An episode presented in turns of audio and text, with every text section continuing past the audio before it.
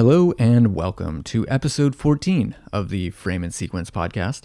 My name is Todd Ritondaro, and in this episode, I sit down with artist Nathan Fowkes.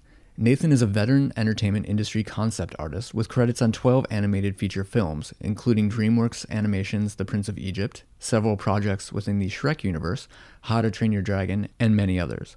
Additionally, Nathan has been sought after as a consultant for game studios to enhance the quality of their theatrical presentations. He has worked with numerous clients, including Blizzard Entertainment, Disney Interactive, Riot Games, and many others. Nathan is also well known as a teacher of color, light, and design. He's a regular guest lecturer at Art Center College of Design and is taught at the Los Angeles Academy of Figurative Arts. He's the author of the best selling book, How to Draw Portraits in Charcoal and How to Paint Landscapes in Watercolor and Gouache.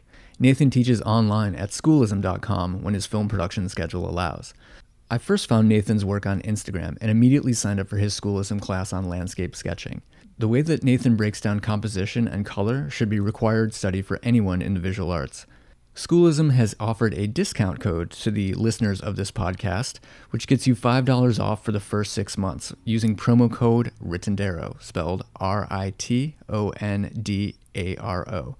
I have no affiliation with them, and this is not a sponsored podcast, but I am a huge fan of what they are doing. I've also linked to Nathan's books, website, and his Instagram page in the show notes, and I highly recommend checking them out. He shares some great bits of advice and wisdom in this episode, and I hope you enjoy. Hey, Nathan. Hey, how are you, Todd? Good. Thank you so much for sitting down with me. I have admired your work for a very long time, and uh, I'm very excited to ask you a bunch of questions. So. Well, you are very generous. I'll do my best. you know, I think I first discovered your work. It must have been online through your uh, your sketchbooks and your just sort of daily posting of your your landscape stuff. And I'm just curious, what what started you down the art path? That's a that's a really good question. Everyone just kind of feels like an idiot once in a while. Just, you know, you're, you're an average person, you, you go through life and you do your thing. But uh, I got some attention from drawing and I loved it. You know, every kid draws and then they kind of move into whatever the next thing is for them. And for me, that was the thing. I just never stopped and got a little better at it, got some attention from it and that encouraged me to keep moving on. I grew up in the Central Valley of California, and even though it can get dry, dusty, and some people just do not like it, when that sun sets and you get the blue skylight and you get the red sunset light across those kind of cashmere yellow grassed hills. Oh yeah. The patterns of light and shadow are just they're just unbelievable. And anyone thinks they're beautiful, but me on this art path, I just, you know, I, I have to learn like why does this why does it look electric? And I swore that I would learn how to paint it. You know, I'd come back someday and I'd do it and I, I go back many times with my sketchbook and try and catch try and see if I can get the paint somehow to approximate that magic. So, you know, that was kind of the the typical path. Nice. Um, what sort of work were you doing that you were getting a little bit of recognition for early on? Well, uh, the dumb thing I was doing was I was copying stuff, you know, and then people would see it and say it looked great. Well, of course it looked great. I was copying, you know, every kid copies comics or, or does whatever. But uh, then I started sketching my friends. Mm. And even like their their parents bought a few of the drawings. I did. One of my friends was a star basketball player in high school. I did some drawings of him playing basketball, and his parents said, "Oh, we, would like to buy one of those." Well, I thought that was great. Yeah. Um, I don't I think they even paid me like 50 bucks for it or something, which, which is an astounding sum, you know, in 1986, you know, for a, a high school kid. So that was encouraging and uh, I just wanted to keep going and going from there. So then, after some of that recognition, I, I saw that you went to Art Center. I did go to Art Center. And had you looked at other schools, or what made you pick Art Center specifically? I, I had some taken some classes, and just here and there, and it was clear to the teachers that I was extremely serious. Like, and and I'll go ahead and say because I, I cracked the joke at the at the top that, you know, uh, you you feel very average until you really focus on one thing and, and get get a little recognition and start to improve at it. And so I became a fanatic about drawing, painting, practicing. And, and so that was clear to my teachers that I just was not going to stop. I was mm-hmm. just going to, I was going for it. And so they said, well, Art Center is a place that you need to go to. And several different you know, they kind of, it was very generous because they kind of pulled me aside, you know, and like, you're not kidding around about this stuff. You need to go to Art Center. And so that's what pointed me in that direction. Oh, wow. Did you have any specific mentors before Art Center, or were you being self-taught at that point? There, there's an artist. He's still around. Uh, he's a wildlife painter named Leon Parson. He mm-hmm. went to Art Center. Extraordinary artist across the board, but what he eventually went into was landscape and wildlife painting. Oh. And I was a big admirer and, and had an opportunity to take some classes from him and he's one of the guys who said now you know I, I said oh i was thinking about this school or that or doing this or that. He's like no no you're you're going to art. So he almost said it as if no as if he's my dad you know. No there's no possibility you're going to do those things. You're going to art center. And he wrote me a letter of introduction. He knew people uh, at art center and had been a student there. Yeah. And that was my entrance nice. to art center. Oh very cool. And was there a specific focus that you knew you wanted to do within art center no, I love drawing and painting. I thought at that time, uh, because I work in animation now, it's kind of ironic that I had no plan to go into animation at that time. Because I kind of thought of animation, I, I thought of it as being car- the cartoony thing. And so I thought, well, I would do like book cover paintings mm-hmm. and, uh, you know, dramatic stuff like that and, and be an illustrator. And so that's what I had in mind. In fact, I was such a I was such a fanatic about drawing that they had to set me straight at the beginning of Art Center. It's actually, it was probably the, it may have been the most important thing that happened to me at art school, and I didn't recognize it's important at first. I'll, tell you about it because right at the beginning, I had this portfolio review with one of the uh, instructors there and we are going through my portfolio. It was mostly drawings, and I prided myself on my accuracy. And I, I thought I was being stylish in my drawings as well. Yeah. And so we're going through there, and he's asking me, and I was talking about how, you know, drawing really meant a lot to me. And, and I, I felt that traditional drawing was important, you know, unlike those fakers over there in the fine art department, you know, who think just because they did something, it's art. Because I was in the illustration department and it's always especially at that time it was kind of 90s were a transitional time at art schools but especially at that time there's always that fight between the kind of illustration and traditional drawing and painting yeah. and the fine art department which ironically to some people usually eschews any kind of traditional drawing and painting so i said this to this instructor not realizing that he was one of those faker fine art instructors. and so he said, "Oh, really? Well, which drawings are you talking about? You know that that are, aren't like what's the fine art?" And so, well, I think this one is like, no, no. You know what? I know exactly who you are looking through your portfolio. You are trying to be the big man on campus who can draw better than everybody else. And you are transparent and people it'll attract their attention for they'll give you a pat on the back and say wow you know so you drew that? Wow it's amazing. And they'll forget about you 10 minutes later. So there's there's no emotion in your drawings. You know they aren't you aren't making an emotional connection. And that was the first uh, that was the first hit that there was something out there that I really didn't get about being an artist. And even though that helped I didn't truly get it all the way until several years later when I was working at DreamWorks Animation. And basically, uh, I didn't get fired or anything. I had 15 fantastic years at DreamWorks and very proud of what we did there. But basically, kind of metaphorically speaking and condensing several years into one event, they basically took me out to, and for people listening in who aren't in this area, we're in Los Angeles right now, of course. Mm-hmm. And people think, oh, the beach, you know, the palm trees, and that's true, it's beautiful. But on the other side of LA is the Mojave Desert, you know, where all the bodies are buried. oh, yeah. And basically, they took me out to the desert and they beat me until I got it. Because you are not an artist until your work in some way has an emotional connection with your intended audience. It took me way too long to get that. And so even I'm I'm still a fanatic about doing good drawing, accurate drawing, even stylish drawing or painting if that's what you want to do. Mm-hmm. But if it doesn't have some kind of emotional connection with your audience, I'm sorry, but you're going nowhere because no one cares until they feel it. Right. Yeah, I think that's a great perspective. Absolutely. Did you have a breakthrough piece where you felt like you had created some sort of emotional resonance? I did, but I, I also took a lesson from that breakthrough piece that I try and bring to the students that I have now because I, am still full time in animation and full time artist and illustrator, but I also do some teaching mm-hmm. uh, when production schedule allows. And so, one of the things I learned about those breakthrough pieces, you know, I did a I did a piece that's still hanging up, the Los Angeles Academy of Figurative Art, where I did teach for many years, and it's a big, giant, three foot by four foot portrait painting.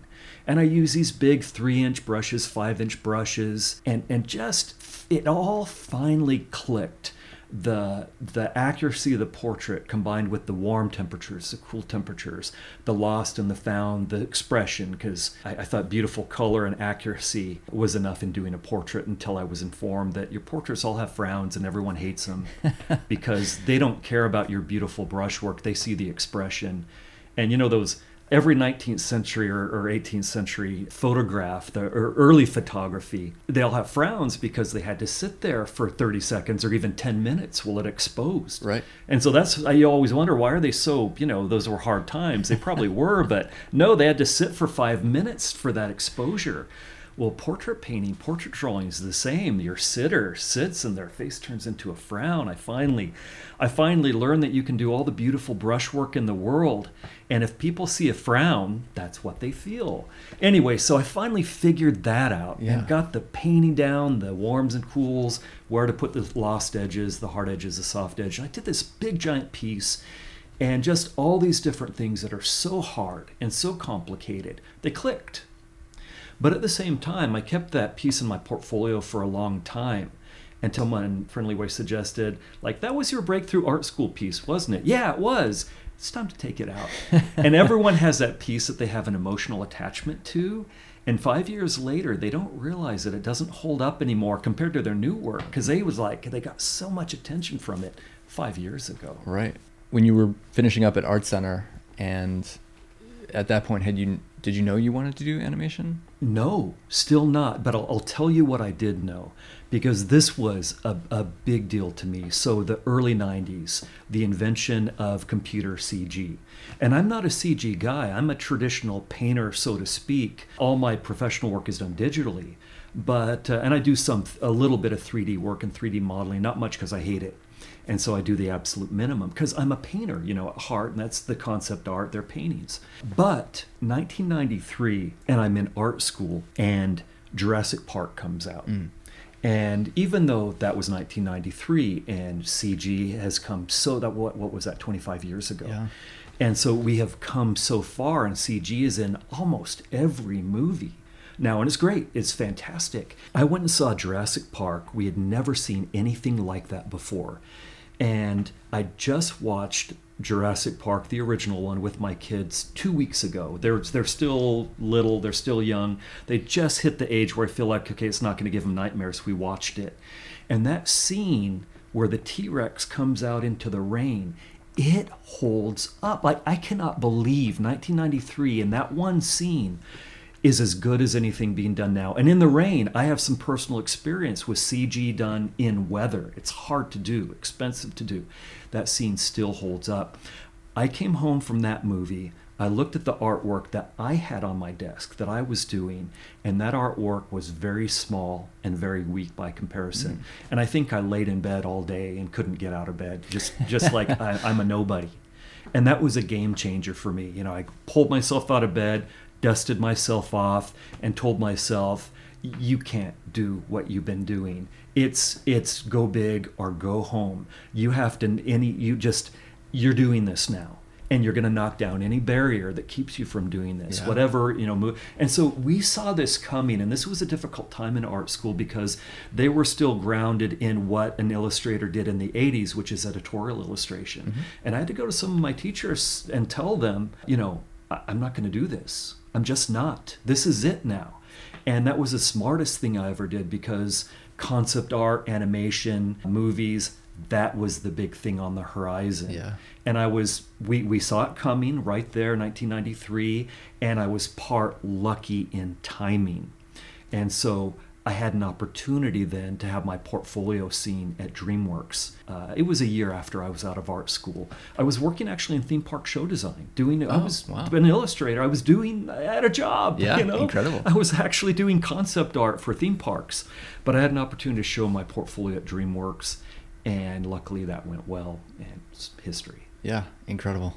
Yeah, that whole time period for me, especially, is so inspiring. But yeah, definitely a product of the Lucas Spielberg canon and all of Yeah. the books of concept art Yeah. that were coming out around that time. I was just devouring those things and so inspired. That's what really launched me into wanting to do film. Yeah, and no one was teaching that at art schools yet. DreamWorks was sort of just getting off the ground with animation at that point. 95. Yeah.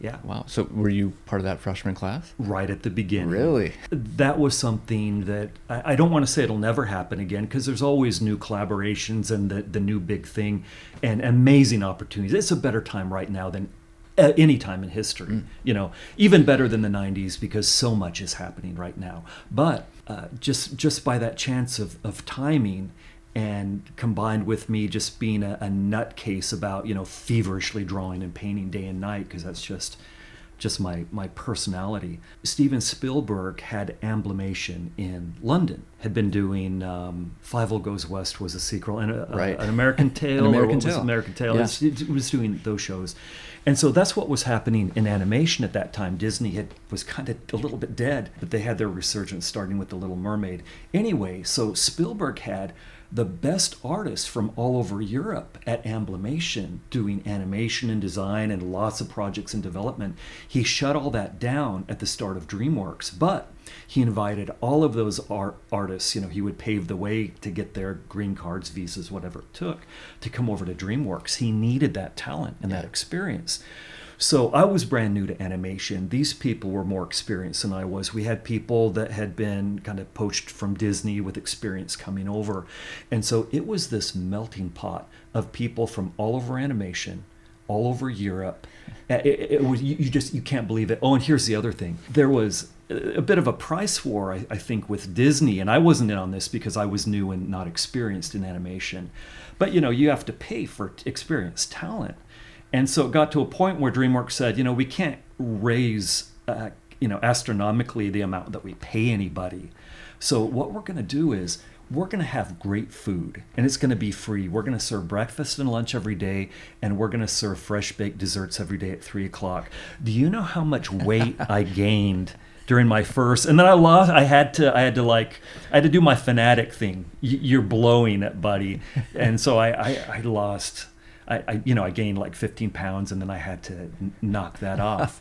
But i'll tell you if you don't mind there there's one other thing that i have to tell Sure, about of that- course. that time period. It was such a melting pot. We had this and to this day i don't know what the story behind this was but we had this old guy amazing guy who had an office on the dreamworks campus. He was 83 years old i think and he had been a production designer in Hollywood for many years, production designed a lot of Hollywood movies. So, for whatever reason, he had an honorary office at the studio. Mm. He wasn't involved in any of the projects. As far as I knew, he wasn't developing, developing projects. But I think he was a friend of Steven Spielberg, and it was his way of kind of staying engaged, you know, in his old age.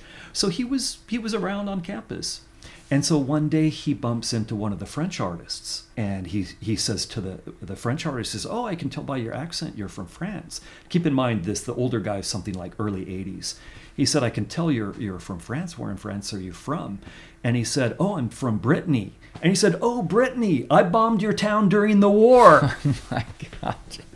Oh, wow! What do you say to that? Great opener. yeah, and for what it's worth, you know, he wasn't bombing civilian Brittany Right. friendly town, you know, but I, I think if I remember right, it was something about there was a U-boat installation at the port, and I think that was That- the, yeah. the target, you know. So I don't think he was taking out relatives or anything, but wow, that that's the kind of melting pot that it was at that time. What an incredible! I mean, the new campus of DreamWorks, which is gorgeous, Mhm. and you know all that energy flowing, just must have been incredible. it was it was remarkable.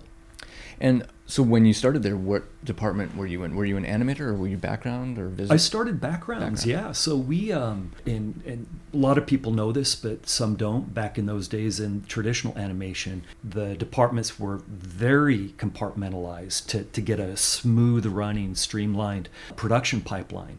And so there was layout department that would draw up the scenes. And then the background department, we would do color keys, which are just small sketch paintings that establish the color and the lighting design. So we'd get that approved to make sure we had the right mood, the right kind of feel. We'd paint those keys. And then we would have the line work for the layouts. And then we, in acrylics, we would do finished paintings that appear in the show. Yeah. And obviously that was replaced when we went to Shrek and, and the CG stuff. So at that point, I became a, a visual development artist, which was uh, more of a front end kind of design thing, which was fantastic. And a lot of artists might think, oh, yeah, you got to be on the front end, uh, you know, and have more of a c- contribution, which is great. But I always miss just you sit down and you do your painting. You know, you Yep. just you sit down and you do. It has to be a good looking painting. It has to be, and uh, I I miss that. Actually, I think two of those early films, Will Weston, who I've interviewed before, who's now a teach running the entertainment arts track at Art Center, he often res- references Prince of Egypt and Road to El Dorado as to really look at the background and visual development of those films. Interesting times. Yeah, I bet. Very cool. And then, so you were DreamWorks for 15 years, did you say? 15 years. Wow, incredible. And did you have any mentorship over there, or is there a training program, or are they just throw you in the deep end? Uh, they they do throw you in the deep end, but we had it doesn't exist now for the most part. For instance, at the beginning of the Prince of Egypt, all of us in the background department, the paintings have to look like they come off the hand of the same artist, and so we all had to be on the same page. And so our leader was Paul Lasaine as far as style. And uh, Paul for anyone who's not familiar with his work, he's one of the best artists I've ever met and great guy. And that was a mentorship for all of them. And I've worked with Paul off and on over the years. I still, you know, it's funny. I think Paul's five years older than me. And so at that time, it seemed like a lifetime of experience that he had that I didn't have yet. He's like five or six years older than me, is all. But oh my gosh, what he could do back back then.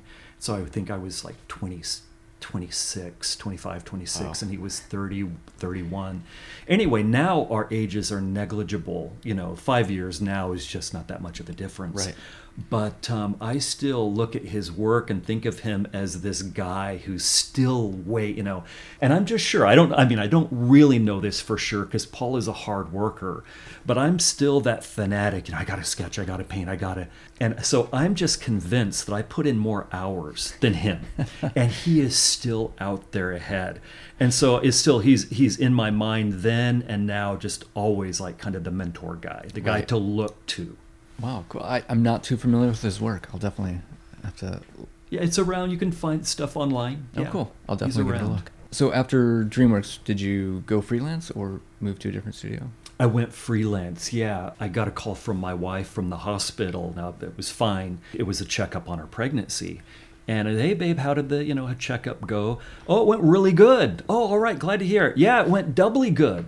Oh, okay. Um, glad it went so well. You know, like that's not. You know, something's a little little odd about. Yeah, yeah, doubly good. Did you hear what I just said? Doubly good. And then I got it. Twins. Amazing. So, you know, DreamWorks is a reasonable place to work as far as hours, but there, you know, from time to time, there's some pretty brutal overtime to, mm-hmm. to have the trailers ready and then get the, you have a hard day. Those, those release dates, it's like a chess match. Like you have to hit that check, checkmate on the day you release your movie. If you have to move the movie to a different date, you might make $50 million less, you know, on the wrong date. And so you have to do whatever it takes. So those things happen. And then there's the LA commute. So even if you get out of work, it was pretty typical. People finish up at six o'clock. Well, you know, you have twin babies at home and, and they go to bed by seven. You know, they eat at six, they go to bed by seven.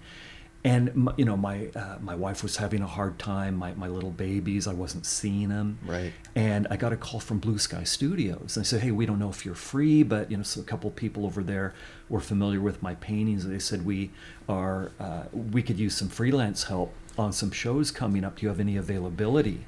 And I said, Well, I'm here in LA. I'm not available to move out to the East Coast where they're located. They said, No problem. If you were able to work out of your home studio, we're fine for, with freelance. And I took that as, as to make the break Right. after 15 years at DreamWorks. And uh, that was great. We worked on uh, Rio 2, we worked on Ferdinand the Bull, and uh, had a great time on that. But that was the thing that spurred me to make the break from DreamWorks. I thought I might go back in house, working from home. Uh, oh my gosh! I mean, it's at times it's it's you know it, it's very difficult and has its ups and downs. But you know, to be able to take a nap in the middle of the day if you feel like you really need it, that's worth anything you lose. That one thing right there. Yeah, absolutely. That's a very good point. Do you ever miss the energy of being on campus or, you know, I thought I would. Yeah. I really thought I would.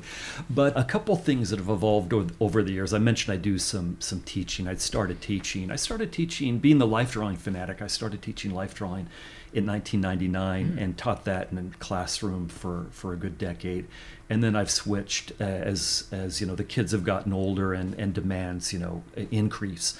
I've taken all of my teaching online. But that's like interaction with other artists and other people that kind of helps fill that. Right. You know, I get to talk to people about art and I get to tell them everything that's wrong with their work, which is loads of fun. You know, I get to tell them every, uh, you know, uh, they only have an outside chance of amounting to something someday. And they take that as a challenge, throwing down the gauntlet. I don't really put it like that. Yeah. But, you know, and so they're like, oh, yeah, Uh, you think I have an outside chance? Well, guess what, Nathan? I'm going to work so hard that I'm going to put you and your twins out of work into the gutter unapologetically. well, that's the goal, you know, to spur to spur their enthusiasm and their, you know, uh, their their work ethic. Yeah. So teaching and out of teaching, I get some invites, you know, to do workshops and visit other places and do some traveling for workshops, and that's been enough to to fill that void uh, that I got from the studio. I've been fortunate enough to do one of your online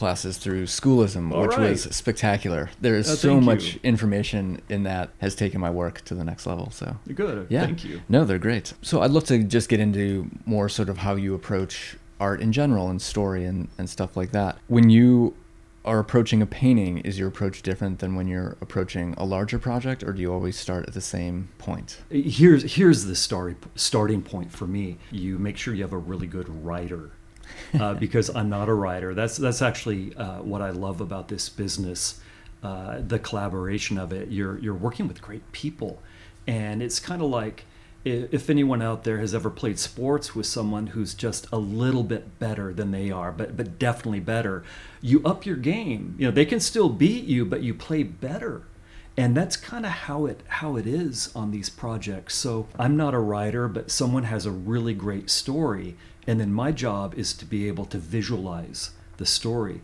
And i wish i could sit down and, and do really great paintings and just you know let them just flow off the brush or the you know the pen tool as Yeah. it were. But i start with little tiny thumbnails. And the nice thing about that is i'll sit down and just do 10 super quick thumbnails in my sketchbook and they might not even make sense to anyone other than me. But out of those 10 or 20 or more one of them is going to have a kernel of an idea like oh there's something there you know that could i could do that with it. And i'll take that and scan it in to photoshop and just throw you know some light at it some warm and cool at it and push and pull and see where it's going and develop it in Photoshop. That way it's just kind of baby steps. I can do the I can do a sketch in my sketchbook. Then I can bring a little light to it. Then I can bring some warm and cool or some color, mm. you know, a color mood to it. And then I can bring a little detail in the important areas. And then I can add a couple characters having done all that life drawing that you know that work with the story. Right. And then all of a sudden all these things that looked in the finished painting, you know, look at it, oh, it's too hard, I don't know how to do that. But these little steps along the way, I can do that. And that's always my approach. How do you like to approach story emotionally?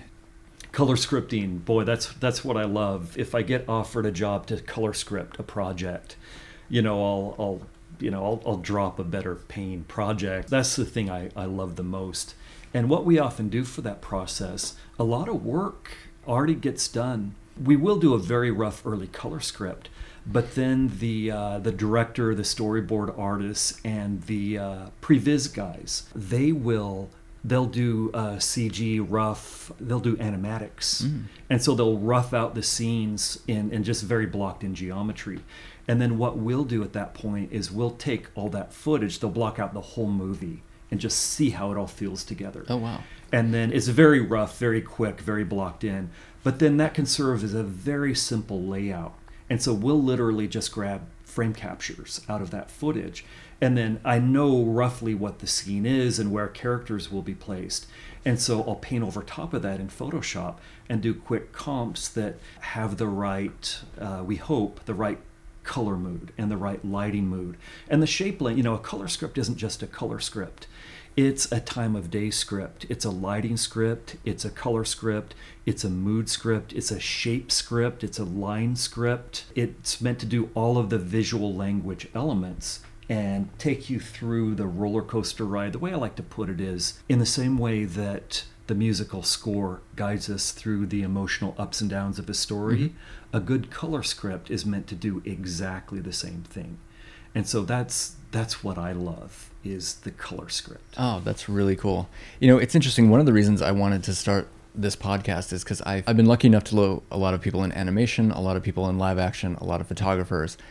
And I often feel like that there's things that live action people can learn from animators and, you know, photographers can teach yeah. live action. And there's not, there is crossover, obviously, but that is something that I wish I had learned in film school is like, you know they teach you about knowing where the characters are emotionally and how a yeah. shot or a composition might do that and of course color plays into it but but actually taking it to that further step and making a color script i think is something i'm going to definitely adopt yeah and i've been uh, I, I love movies and i'm an admirer cinematography i'm just flabbergasted at, at what's pulled off in movies in terms of cinematography and filming and i'm not a photographer but there have been a few like there have been a few of the remakes and i'm actually thinking of not not the ones the last couple of years but several years ago i'm thinking of a couple of where they took classic disney movies or, or movies that were animated and right. made a live action out of it and some of them were pretty good and had some good looking stuff and a few of my friends even did production design mm. on those shows yeah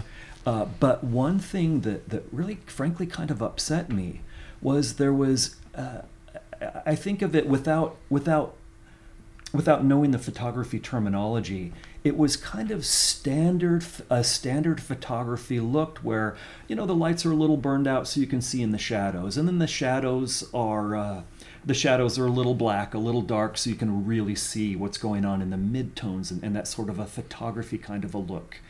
And sometimes we do that in animation. Mm-hmm. But sometimes we'll go in and say, no, there's no white, no burnout in this scene. It's going to be a color it's either going to be a product of the local color or it's going to be a product of the light. And then you get this palette that's ext- a palette of color that's extraordinary. That's not always appropriate. You don't do that all the time. But for some moments and some scenes you do. And that kind of a, a care had been completely missing in some of the live action kind of fantasy family fantasy movies and and I just felt like it was it was a loss and a missed mm. opportunity. Yeah, yeah, that's fascinating. What I'm so drawn to, speaking of the color work, is your color work, and you are also one of the most prolific keepers of sketchbooks mm. that I've maybe ever seen. like just looking at the giant wall of sketchbooks behind you as we sit in your studio. How did how did that all come about? Is that just a practice you've kept since you were young? Yeah, you know, uh, I, I, I, keep mentioning it, and maybe maybe it's because uh, you know we're, we're doing this interview, and you start to feel a little self conscious. You know, it's it's it's all about you, and, and so uh, I I mentioned about about my frantic maniacal, you know, trying to get better, trying to get better, and you know, f- felt that way for for many years. The the sketchbook has been the most useful, just the most useful thing because you know, uh, right here, we're here in my studio right now, and behind us is my desk, and there's sketchbooks scattered all over the desk right there. And then behind is, you know, right behind is another stack of sketchbooks. In my car, a couple of sketchbooks. When I was at uh, other studios or at DreamWorks, I had sketchbooks on my desk there. Basically, anywhere I spend any time, there's a couple of sketchbooks laying around and so you there's there's no excuse you're, you're always yeah. doing something and so what that means is after a decade of heavy lifting and this because this is what i tell my students they always worry about well do i have the talent or and i tell them too late you were already born, you know, and the brain, the genetic code, whatever it is, it's already there, Right. you know. Uh, too late if you were born with talent or not, it already happened. So forget about that and just practice. And uh, some people, you know, can pull it off in a matter of years, and some people takes longer. But after a decade of heavy lifting, uh, those those those ideas are there. And so, if you come across some really difficult challenges, chances are you've taken on something similar in the last 20 years. You've had a similar problem that you've solved. And then it's almost as if that's muscle memory. And all of a sudden, something clicks into place that you did 10 years ago, and you solved a little problem, and this thing and that thing couldn't come together. And you figured out, oh, if I, you know, if I transition the color and then I do this, and then I kind of have this rhythm move right through it, all of a sudden, these two different things work together. You know, something like that. You find that solution.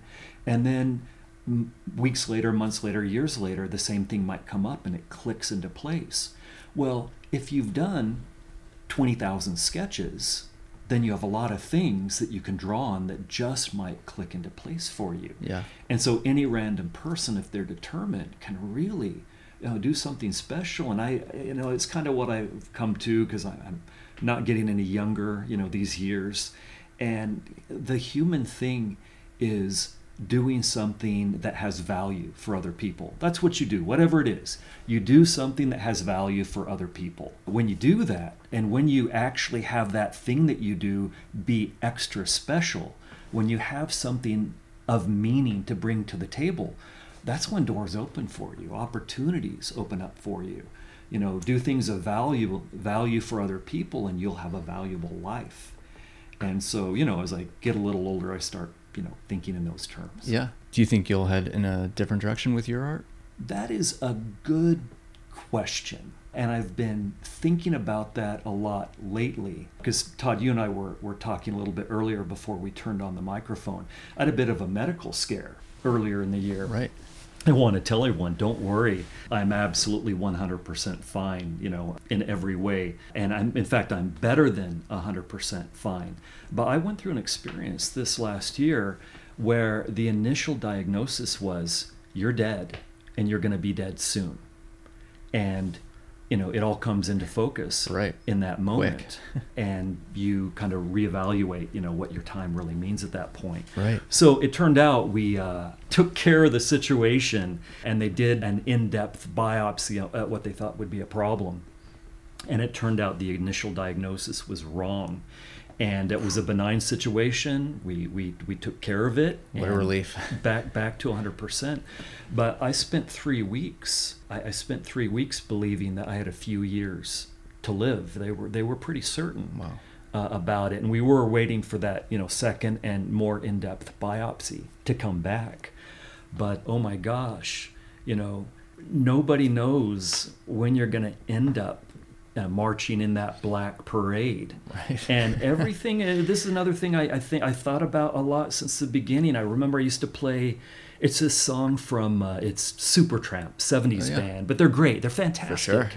Uh, Supertramp. But they had this line, and I would listen to this song over and over to motivate myself in art school because I was so I I just so wanted. I just I wanted this so bad. My teeth ached, you know. and so this song has this line, Supertramp. Uh, about uh, the person they're singing about looks back through the years at what they might have been and what they could have been. And I just thought that would be the word. I could think of nothing worse than getting to an age and looking back and like, what did you do? What, what did it mean? What did it matter? What was it that you let get in the way? And, you know, everything that, that we, we fear, everything that holds us back, you know, everything that we like, oh man, I don't, it's too much. It's all of those things, they don't matter. You know, you, you hit that end and all of that comes to nothing. Right. You know, it means nothing. And you look back at, at what you did. And so I had that experience this year. Whew. Uh, what I have to tell everybody though is you guys are stuck with me. I've got at least I've got 30 plus years left. I'm I'm over here pushing 50 years old. Happy to but hear it, of um, course. yeah, but uh, everyone stuck with me, you know, yelling at them. My students, you know, yelling at them that they're, you know, when I was at Art Center, we wouldn't put up with homework assignments like you just turned in. You know, uh, everyone's got to listen to me do that for the next thirty years, so I'm good. That's good. And do you see yourself moving more into teaching or? No, not necessarily. I, I think if I was a full time teacher, I'd start to hate it. Yeah. Uh, it's Yeah. a nice aside. One of the things, one of the tricks I always use is uh, the grass is always greener. And so you're doing something, you're like, oh, I really wish I was doing something else. Mhm. We're all like that. And so I do. I, I, you know, I switch and do my online teaching. And then I'll go back and do my digital, try and reach that deadline. Then I get sick of digital painting. You want to be doing something else, so you do it. Uh, and it's a different kind of art. And then you get sick of that. And so you switch to a different kind of art and do that. And so that's how I stay productive. Yeah. That's. I, I'm kind of the same way. I like Yeah. bouncing back and forth. Keeps keeps everything fresh for me.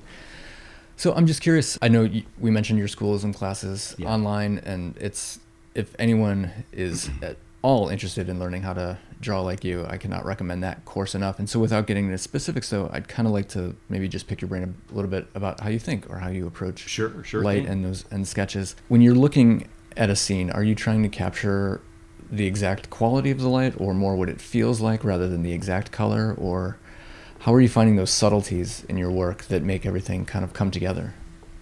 One of the hardest things to learn in landscape painting is that it's not possible to paint what you see. It's physically not possible.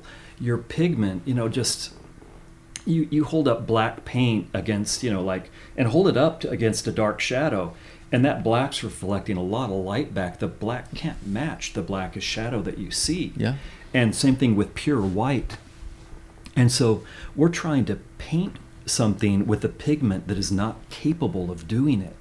And beginners don't aren't aware of that. They don't understand that limitation.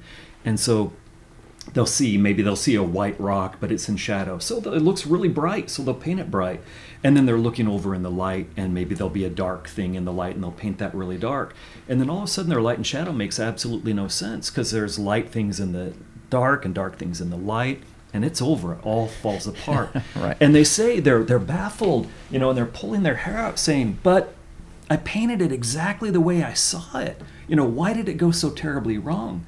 Well, they were actually trying to paint what they saw or what they felt like they saw in the moment. Mm. And I know that's kind of counterintuitive that you don't paint what you see, and a lot of people have heard paint what you see, not what you know.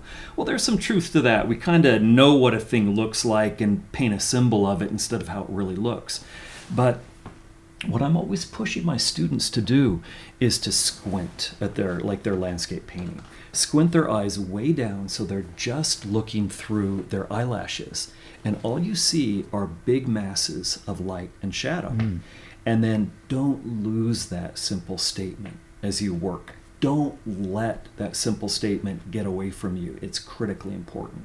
The one other thing about landscape painting that I think is critical if you're painting on location, you know, there's literally a billion details. You couldn't possibly paint all of them. You wouldn't try. So the question is, which ones are you going to paint and why? And so I'm always pushing my students to ask themselves, okay, you saw this spot, you stopped and painted there. There was a reason why you picked that spot. What was it? Pin down pin down exactly what it was about that location and then pull that out let everything else go you've got maybe an hour before the light changes if uh, it's a sunny day and that will give you something that sometimes will be better than a photograph because it has that sense of purpose Right. That's a great distinction. I mean, I do feel like the way that you paint light in some ways is almost more special than a photograph, and I love photography, but there's a subtlety with paint that I feel like, you know, even with, you know, the super high res digital is just not going to capture. yeah well i do have a trick my trick i call it poor man's impressionism because that's what it is but you know uh, we all know about like Seurat who did you know and it was a breakthrough what they were doing back then in the 1800s you know he did Seurat the artist who the pointillist dot dot dot dot Oh, dot yeah. dot dot and then you stand back and it make all makes sense and he put colors together optically that was a breakthrough. That was kind of the big breakthrough of the Impressionists. You put two colors together that have a contrasting hue, but they're similar in value, and they, they kind of vibrate. That's a known art visual thing. You know, they call it simultaneous contrast, where you might have uh, blue gray and you might have a yellow gray and the yellow gray just looks drab and brown and the blue gray just dead and cold they're just completely dead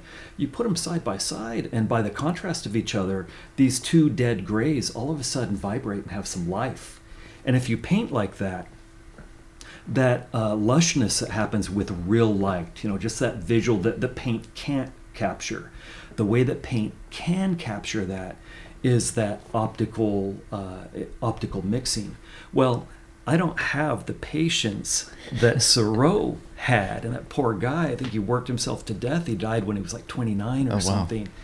Uh, tragically. But what I like to do is get out there and you have your hour deadline, you know, before this California sunshine. Uh, you have about an hour and then you're seeing a different uh, light and shadow composition. Uh, so I like to kind of just dry brush. Like you might look at a sky and say, yeah, it's a blue sky but the sunlight is streaming through it, backlighting it. And if I had to put a color, if I had to call it a color, sure, I would say blue, but somehow it's warm. Somehow it's glowing, you know, more than blue. Well, I'll put a yellow wash down, I'll kind of scumble it on so it dries immediately, and then I'll dry brush a blue over top of it that's about the same value, meaning the same darkness mm. as the yellow. And so a little bit, still blue, but a little of that yellow peeks through the dry brush stroke. And so you have that little dot, dot, dot, dot, dot of the texture. It's like pointillism. And all of a sudden, your blue sky has a little bit of a vibration, a luminous luminosity, a warm glow.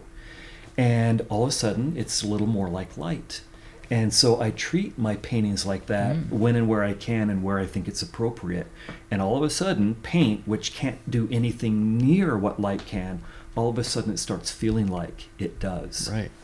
And you're using a combination of watercolor and gouache mainly for your sketches? Yeah, I like, you know, there every medium has its ups and downs. Uh, and I tried everything and had a lot of disasters early on, my early efforts with oils and acrylics and all of that. So, what I came to was watercolors. And I never thought of myself as a water, watercolorist, but the pigments they dry out just as fast out in the hot sun as gouache or acrylics would right on your palette. And I tried every scheme to keep them wet, but I just, you know, uh, too much. I was fighting the paint. You don't have time to fight the paint. Well, watercolor, it dries out as fast as anything else, but you spritz it with a little spray bottle, a good brand of watercolor like Winsor Newton, which I use, it comes right back to life. And so it's so convenient for on location sketching all of a sudden I found myself a watercolorist. But as you paint with acrylics or oils and you use white, you know, you use white not because it's white, but you use white to mix the color that you need. I still use white gouache with my watercolors and paint the same as if I were using all gouache or all oil or all acrylic. Mm. That just became my go to medium. Right. Do you still keep a sketchbook daily? Yes, I do. Yeah, that's very inspiring. Sometimes, sometimes it's three lines, like almost literally, like okay, I'm dead tired. You know, like I, I'm, I literally cannot keep my eyes open. But if I let this daily habit slip away, if I let a few days go by, it'll turn into another day. It'll turn a week, a month. So doing three lines is not going to help you in the you know 25 year scheme of things. Those three lines will not help you, but it keeps the habit in place. Right. And so I sit down and do how could I put a rectangle and then put a circle and two lines in an interesting way? And I do that 30 seconds. And then I've done my daily sketch and I go to bed. Yeah. But it's because it's the habit. If you let that habit slip away, the dream could slip away. Right. This might be a tricky question, but if you had to say what was more important to making a good sketch or a good let's just call it a good piece, would you put the emphasis on composition or that color contrast type of thing, or yes, is it just everything? Yeah, I'm glad you asked that because I hate the answer to this question. Because I was going on and on about you know patting myself you know, everyone listening to the podcast, like, yeah, Nathan, you know, don't break your arm patting yourself on the back about, you know, yeah, I'm a great at drawing. I practice every day, and I, I'm I'm the big man on campus for drawing. And and color, you know, oh yeah, color. My color vibrates, and it's so luminous, and and everyone's gonna love it and everything. So I hate the answer to your question because it's not color and it's not draftsmanship. You can do an image that has really amateurish color and you can do an image that has very amateurish drawing.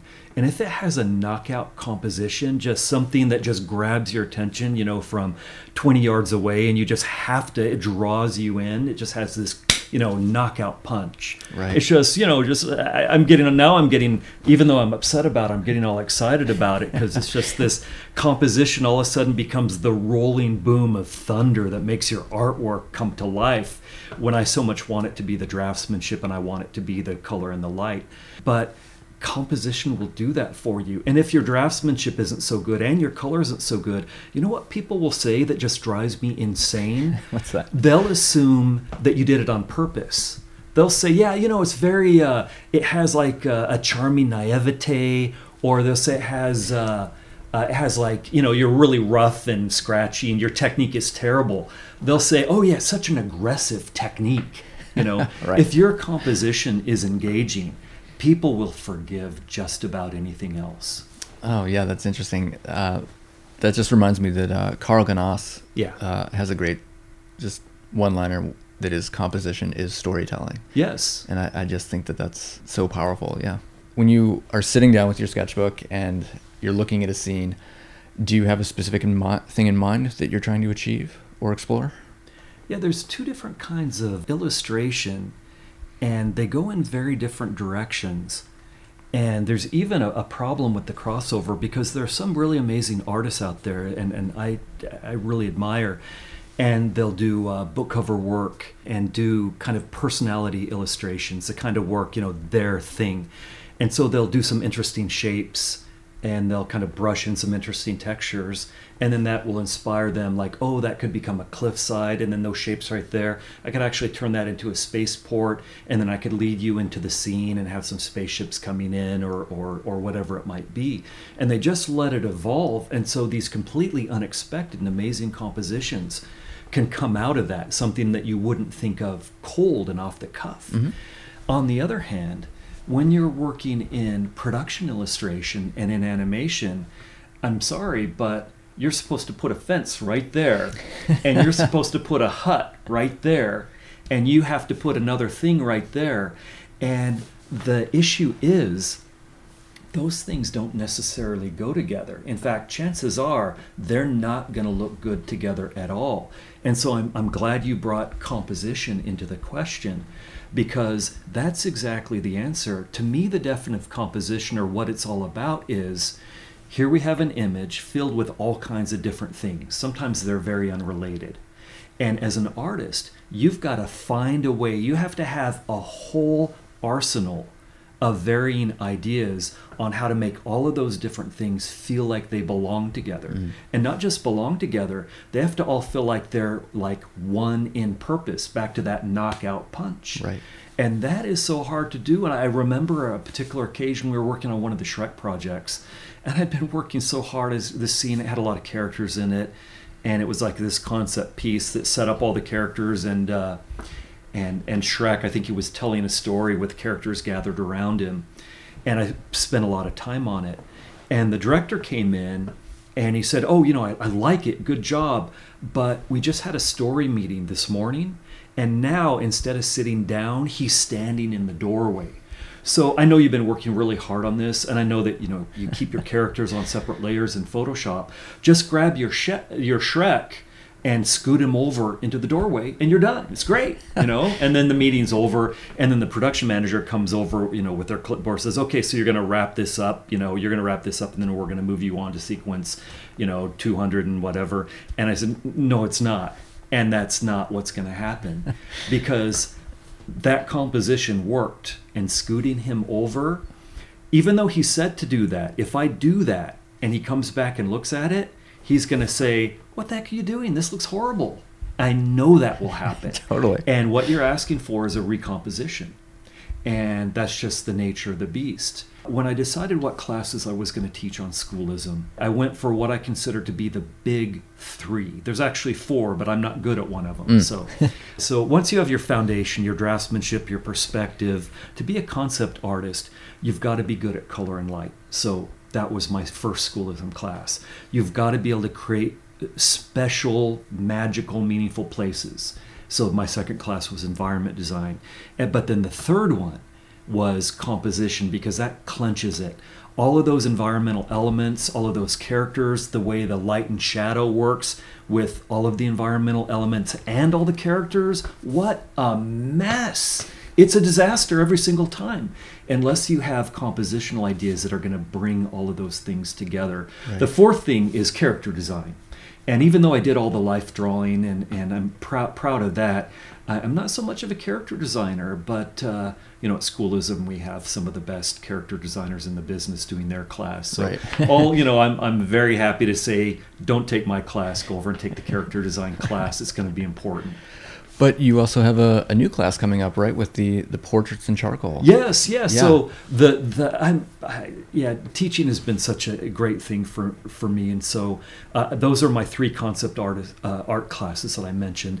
Then because watercolor is I, I'm a nut on that subject, so we did the watercolor sketching class at Schoolism. Yeah.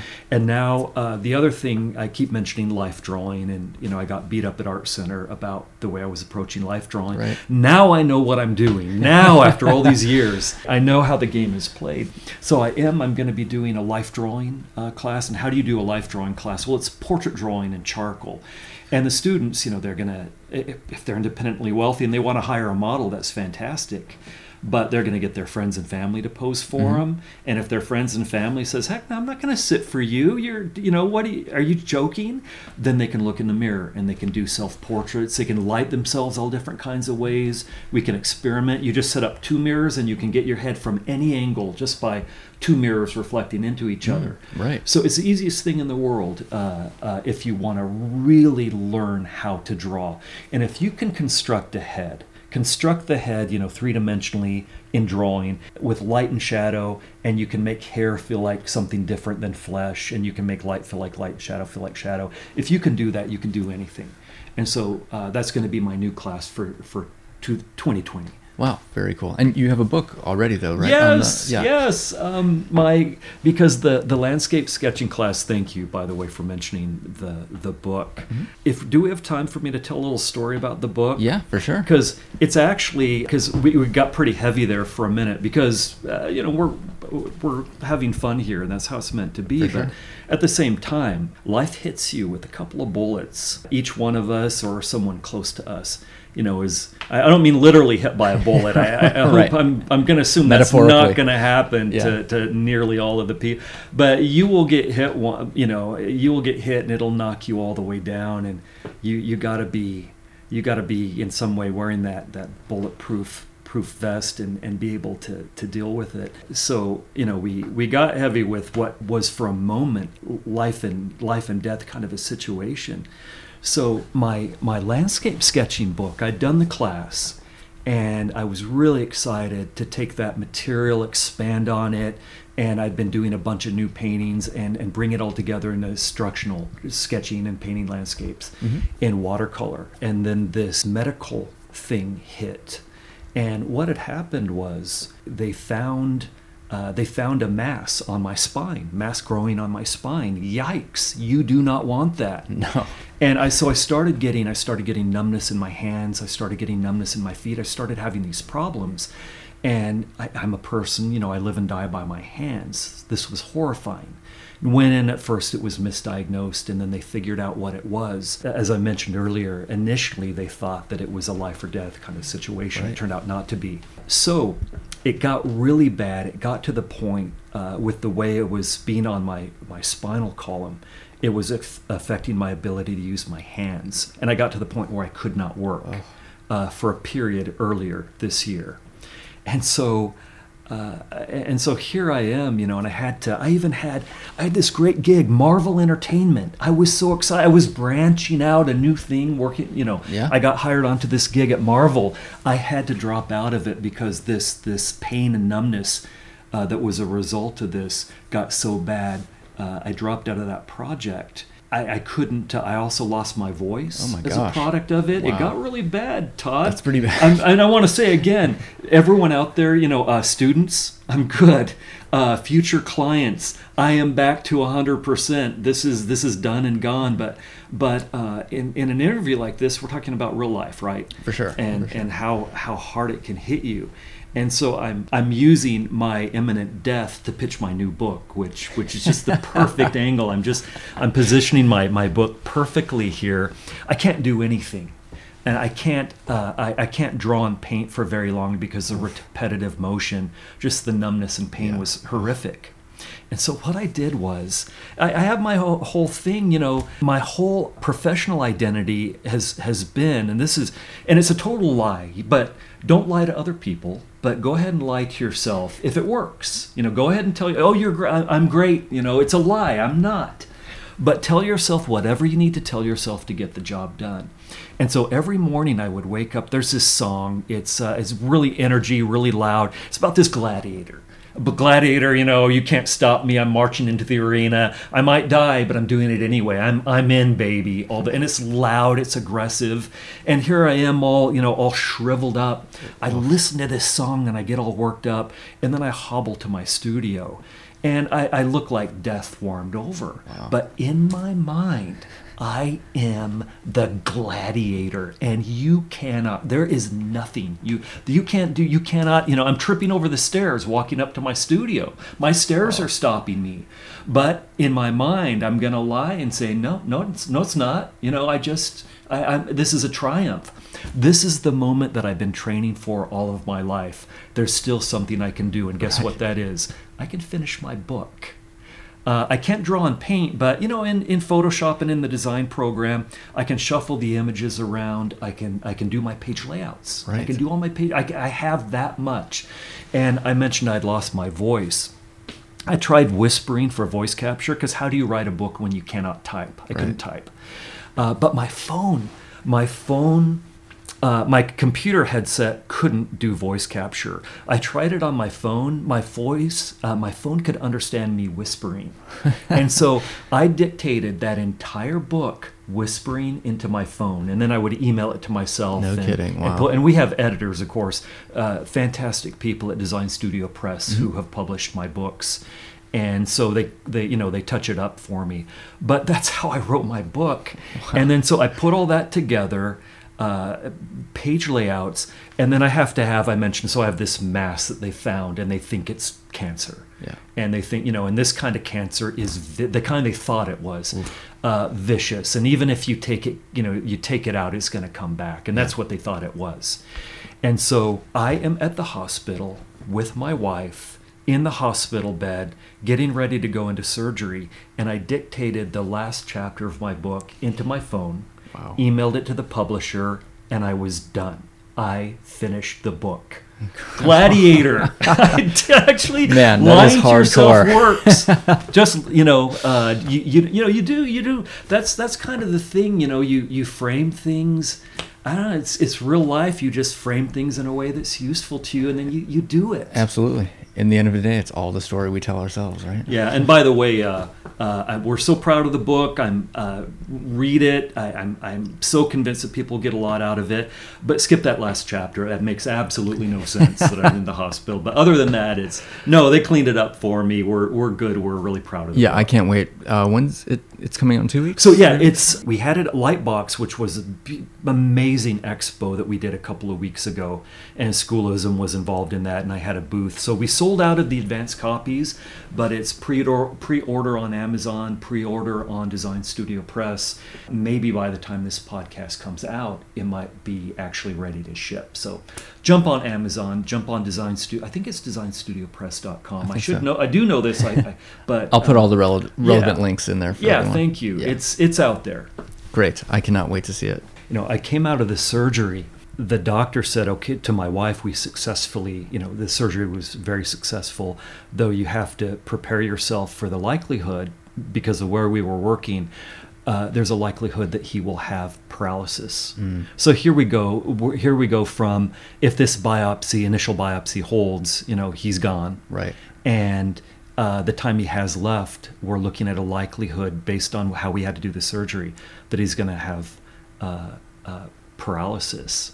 So when I came out of the surgery, this is kind of embarrassing because instead of like, you know, talking to my wife and, you know, hey, babe, um, I, I, I woke up and I didn't even know I didn't know who was in the room. I woke up and I felt my hands. I you know I jiggled my hands and they they seemed normal.